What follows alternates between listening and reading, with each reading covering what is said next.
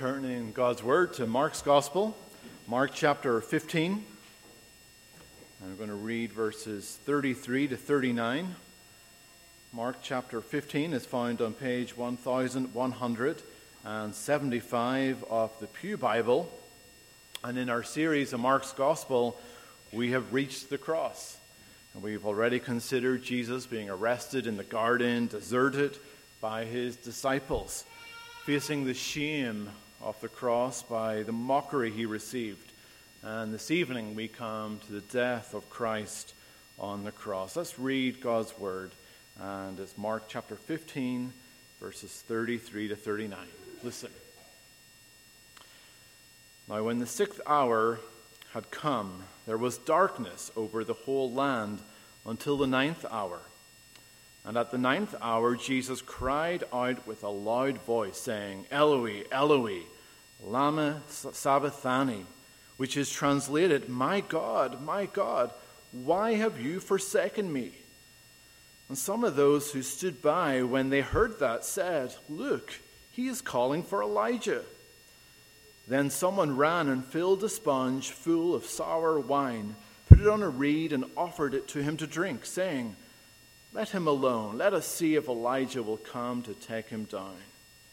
And Jesus cried out with a loud voice and breathed his last.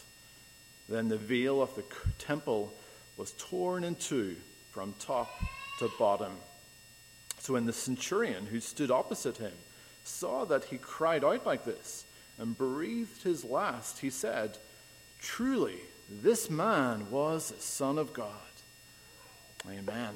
The grass withers, the flower fades, but the word of our God stands forever. Well, this past week, an Ecuadorian politician and presidential candidate was assassinated after leaving a campaign rally in Quito. This assassination had occurred only 11 days prior to the general election. This man, he had high hopes that he would be elected president that he would get to govern the nation of Ecuador. But it was not meant to be. Clearly, he faced opposition.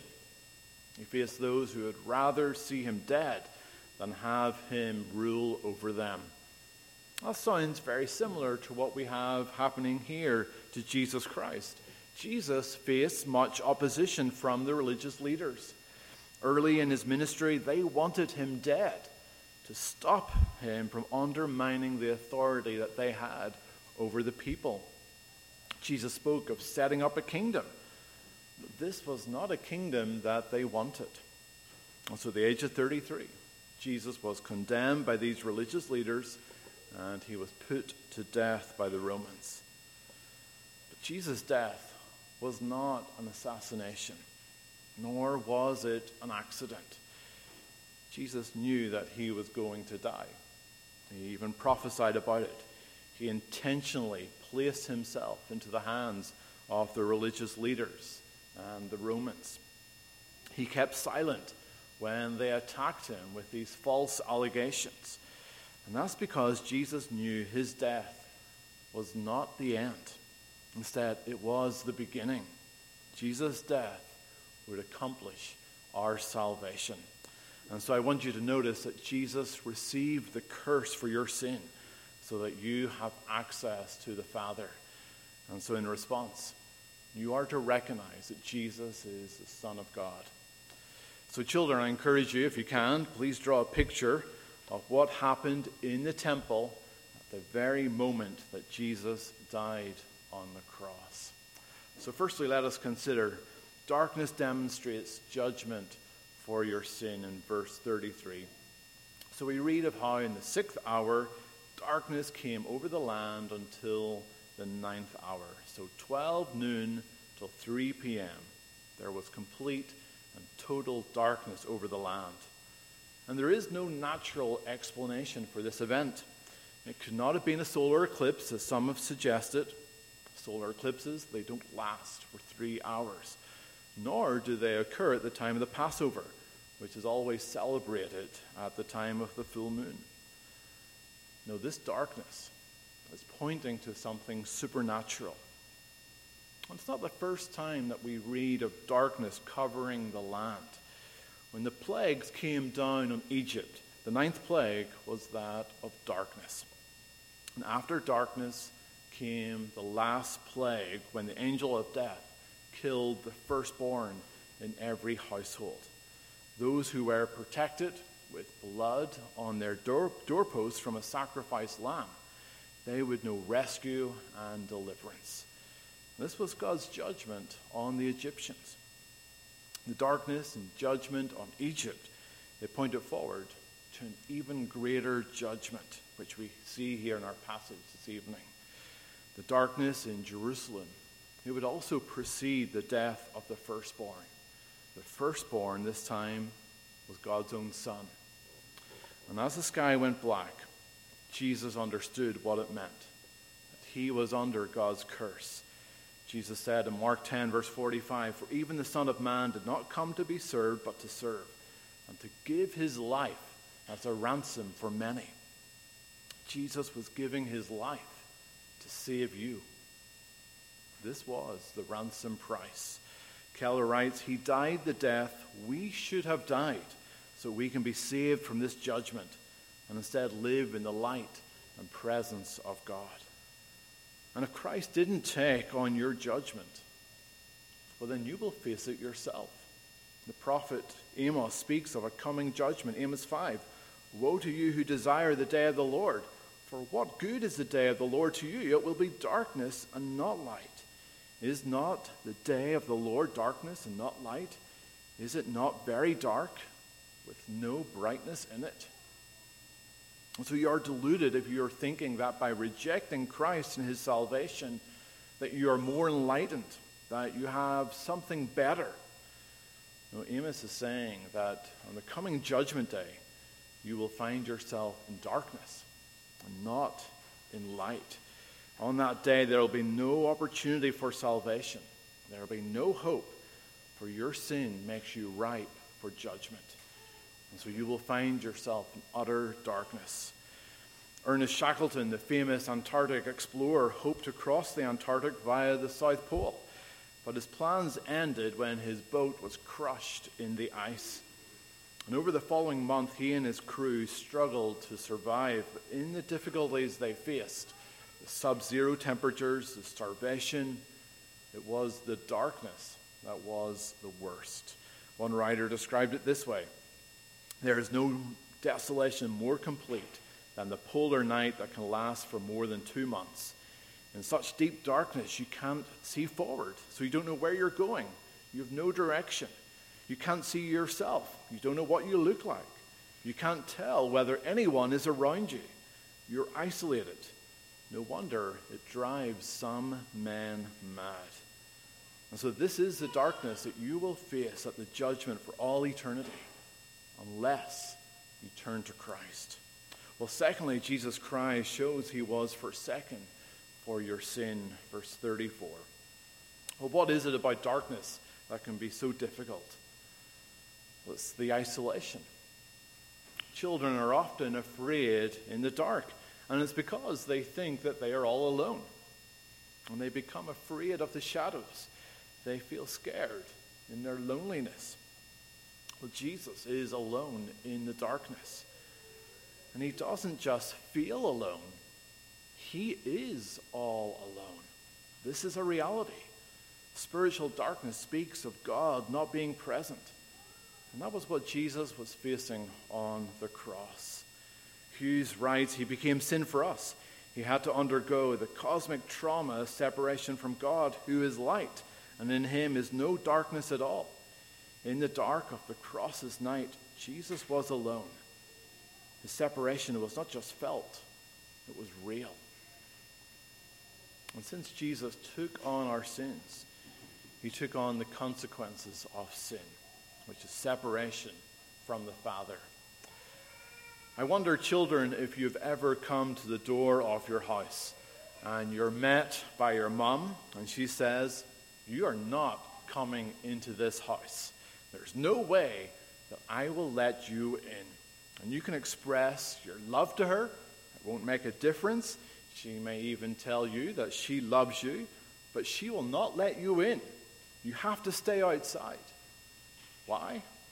Well, your shoes are muddy. There is no way that she is going to let you into her clean house with your muddy shoes. And so you have to clean off the mud before you're allowed in. Until then, you're separated, you are excluded. Well, at a much greater level, Jesus was excluded by the Father. He was separated because he bore your sins. When God the Father looks at Christ, he sees our sins. And Christ, he sees our angry thoughts, he sees our lustful desires, our greedy impulses, our envious words of flattery, our harsh insults, our deceptive lies, our poor treatment of our spouses, our neglect of our families, our disregard for our neighbors. And this separation should have been our punishment. God should have poured his wrath out on us. He should have turned his back on us. We should be the ones forsaken and deserted by God. But instead, this was placed on Christ. And this explains why Jesus in the garden was so troubled by the thought of the cross. It was why he prayed, Take this cup away from me. Pink writes, The hiding of God's face from Christ was the most bitter ingredient of that cup which the Father had given to the Redeemer to drink. Well, this explains his cry My God, my God, why have you forsaken me? Mark includes the Aramaic of Jesus' words so you hear the raw emotion of this cry. And Mark has done this before on occasion. In the garden, we hear Jesus using the word Abba to describe his Father. But now, Jesus, in calling out, he does not call God Abba, he calls him God. And that's because he's separated from the Father. But notice that he says, My God. And so this is a close relationship that for a time is broken. And Jesus finds his words from Psalm 22 that we just sang. Psalm 22 speaks of the suffering of one who is innocent, who was not deserving. Wilmshurst writes as Jesus hangs on the cross, he is living the experience described in this psalm. It is amazing to think that the Lord inspired David to write it, so a thousand years later, he himself could speak it from the cross. And these words express what Jesus was feeling on the cross. For by bearing the sins of his people, he experienced what it means before a holy God to be forsaken. And this is greater than the physical pain that he endured on the cross. Too often we focus on the physical pain. There are lots of pictures of the cross, and they focus on the physical pain but they can't convey the spiritual pain. But Jesus, in being forsaken, he was bearing the wrath of God for our sins. And that's why he cried out. Not because of the physical pain, but because he was abandoned and cursed by God. Now, we must also acknowledge there is a mystery to Jesus being forsaken on the cross. Wilmshurst writes The cry of dereliction expresses his suffering in his humanity. It is in his humanity that he suffers and dies. And we cannot fully understand that, and given our finitude and fallenness, this should not surprise us. So it's not that the Trinity was compromised on the cross. It's not that God the Father stopped loving God the Son. Instead, it's Jesus and his humanity bearing our sins, and so was separated and forsaken by the Father. That's why Jesus had to come as a man to bear our sin so he would be forsaken by God. Well, thirdly, Jesus gave up his life to pay the penalty for your sin. Verses 35 to 37. When the people heard Jesus cry, they were confused. It sounded to them that Jesus was crying out to Elijah. Eloi, Eloi would have sounded like Elijah. And tradition has it Elijah would come at your time of need. He was described as like a sort of patron saint for those who were suffering. Well, in response, they gave Jesus this drink that would help revitalize him. And so we see Jesus earlier refusing the drink that would have offered him pain relief, and then accepting this drink that would revive him, that would strengthen him, that would heighten his senses. And the crowd is probably curious to hear from Jesus. Maybe this great prophet would have something important to say in his final hours, and they want to hear it. But soon after this, Jesus gives a loud cry and breathes his last. This is not a normal way to die on the cross. To die on a cross would take at least a couple of days, where your breathing gets shorter and shorter because you're suffocating. You no longer have the strength to lift up your body. And so, at the end, you slip into unconsciousness before you die. There is no way that you would have the strength to cry out with a loud voice where everyone can hear, My God, my God, why have you forsaken me? And to cry out again. And we hear in the other Gospels what that is. He said, It is finished, before breathing your last. Crucifixion, therefore, was a painfully slow kind of death. And that's why the Romans liked it. It was an obvious public deterrent to anyone who thought about rebelling against the Roman Empire. And in this case, we read in John's Gospel of the soldier speeding up the process by breaking the legs of the other two criminals to hasten their death. But for Jesus, there was no point. He was already dead. And they even confirmed that by stabbing him with a spear. We read in the next passage that Pilate is surprised that Jesus is dead already. And so Jesus' death was unlike any other crucifixion.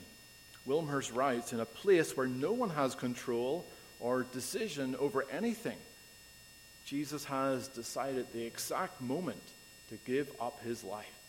He lays down his life when the task is done, when the sacrifice is complete. And Jesus speaks of this in John 10, verse 18. No one takes my life from me, but I lay it down of myself. I have power to lay it down, and I have power to take it up again. And this is what he did. His final cry, it is finished. It indicates that Jesus' work is complete. He has paid completely the penalty for our sin. He's paid the ransom. And this he did by bearing the wages of sin, which is death. MacLeod writes, It is Jesus' desolation that brings us salvation, Jesus' banishment that gives us access. Salvation is free for the receiver, but it is extremely costly for the Savior. Now, the 11th of November is known as Veterans Day here in the States. In the UK, it's known as Remembrance Day. And people would wear red poppies to remember the soldiers who had given the ultimate sacrifice. They laid down their lives for us to know freedom.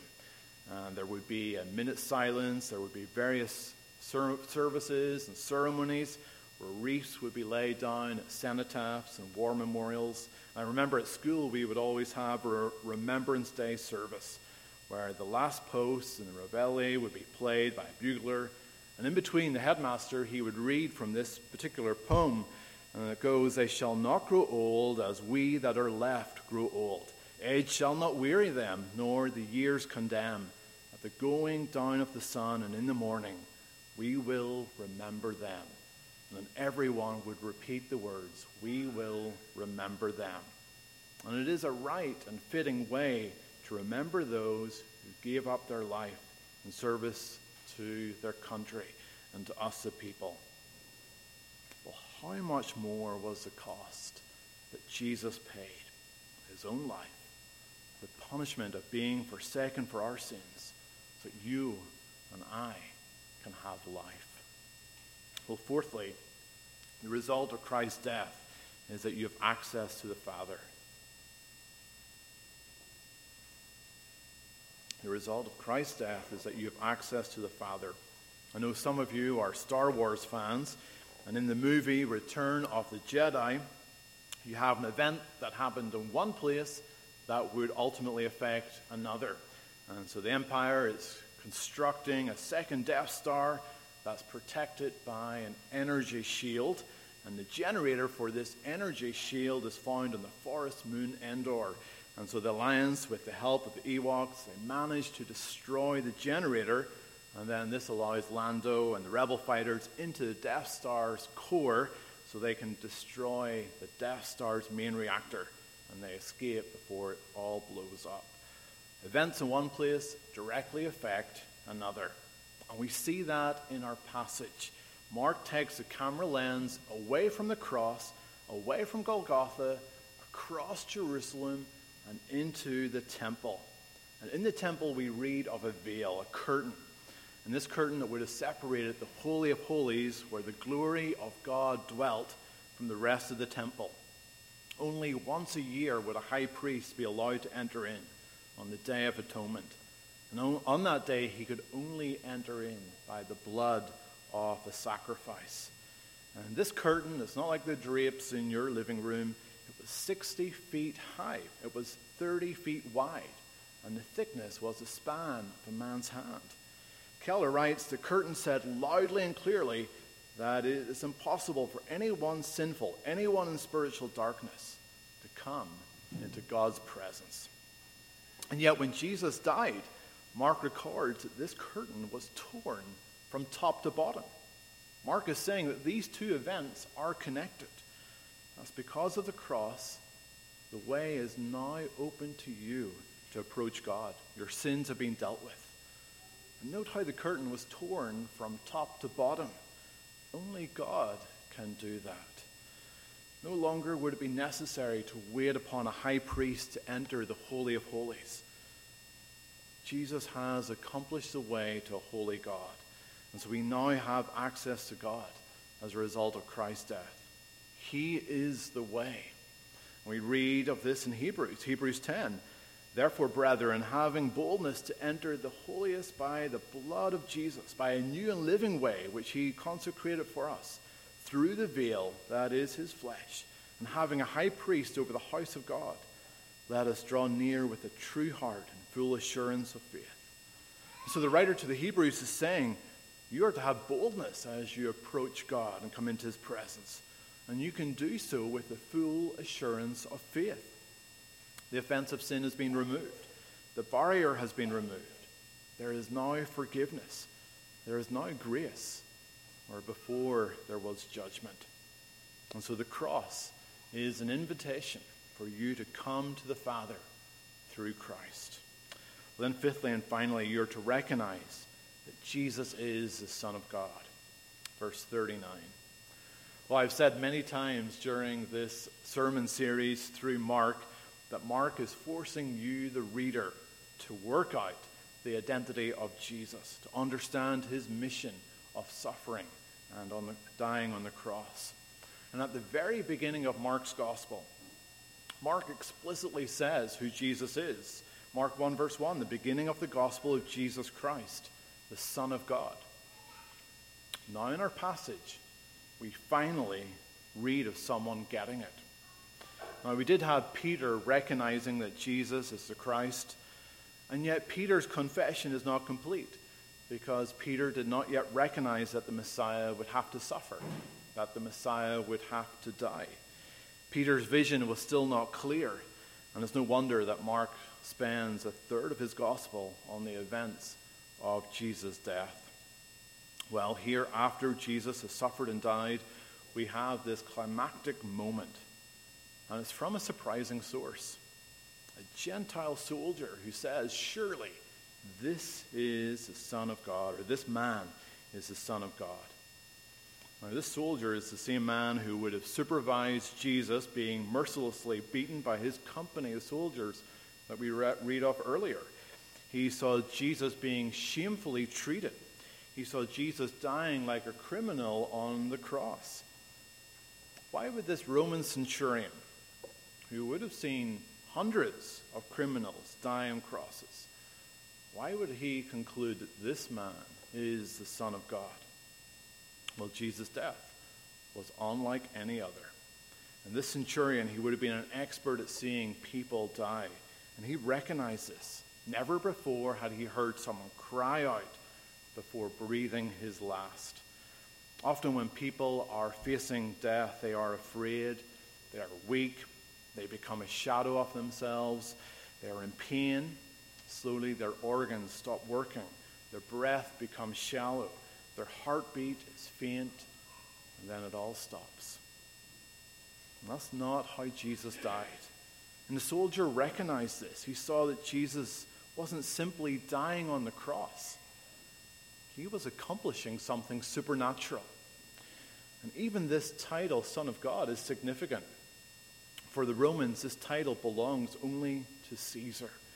Roman coins had on them Tiberius Caesar, son of the divine Augustus.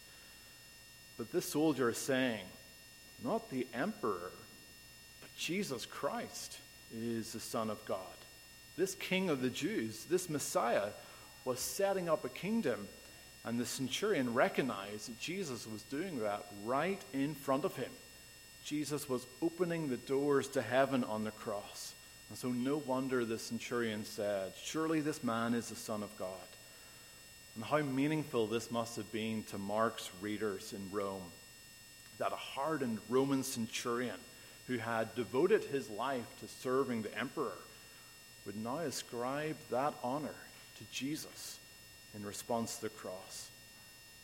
And so, this centurion, he is an unlikely convert, but he understood Jesus' death and so realized who Jesus is. What do you say of Jesus in response to what his death on the cross? Many people respond with pity I remember hearing the impact that Mel Gibson's movie, The Passion of the Christ, had on folk. And it was that of extreme sadness and pity. And while Jesus' death was awful, he was doing it for you and for your salvation. It was not a tragic death, but it was a triumphant death. For Jesus received the curse for your sin, so you have access to the Father. And in response, you are to recognize that Jesus is the Son of God. The hymn, Near My God to Thee, is famous due to its connection with the Titanic. When the Titanic was sinking, the orchestra kept playing on to lift people's spirits. But when it became obvious that there was not much time left, they played hymns. And one such hymn was Near My God to Thee. And this hymn, it speaks of rescue not a rescue from the icy waters of the Atlantic, but a rescue from sin and death, a rescue from the separation that exists between sinful people and a holy God, a rescue that is made possible through the death of God's only Son on a cross. And the words go like this Near my God to thee, near to thee, even though it be a cross that raises me. And so, as you come to the communion table this evening, you likewise are making a similar declaration that even though Jesus is weak and rejected, he is the one who is victorious. For it is through his death on the cross that he raises you to life for all eternity. Amen. Let us pray.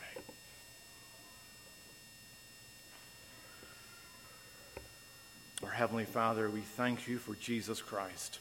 We thank you for how he took on himself the judgment for sin, how he was separated from you, forsaken because of our sin, and so bore the wrath and knew the curse of death.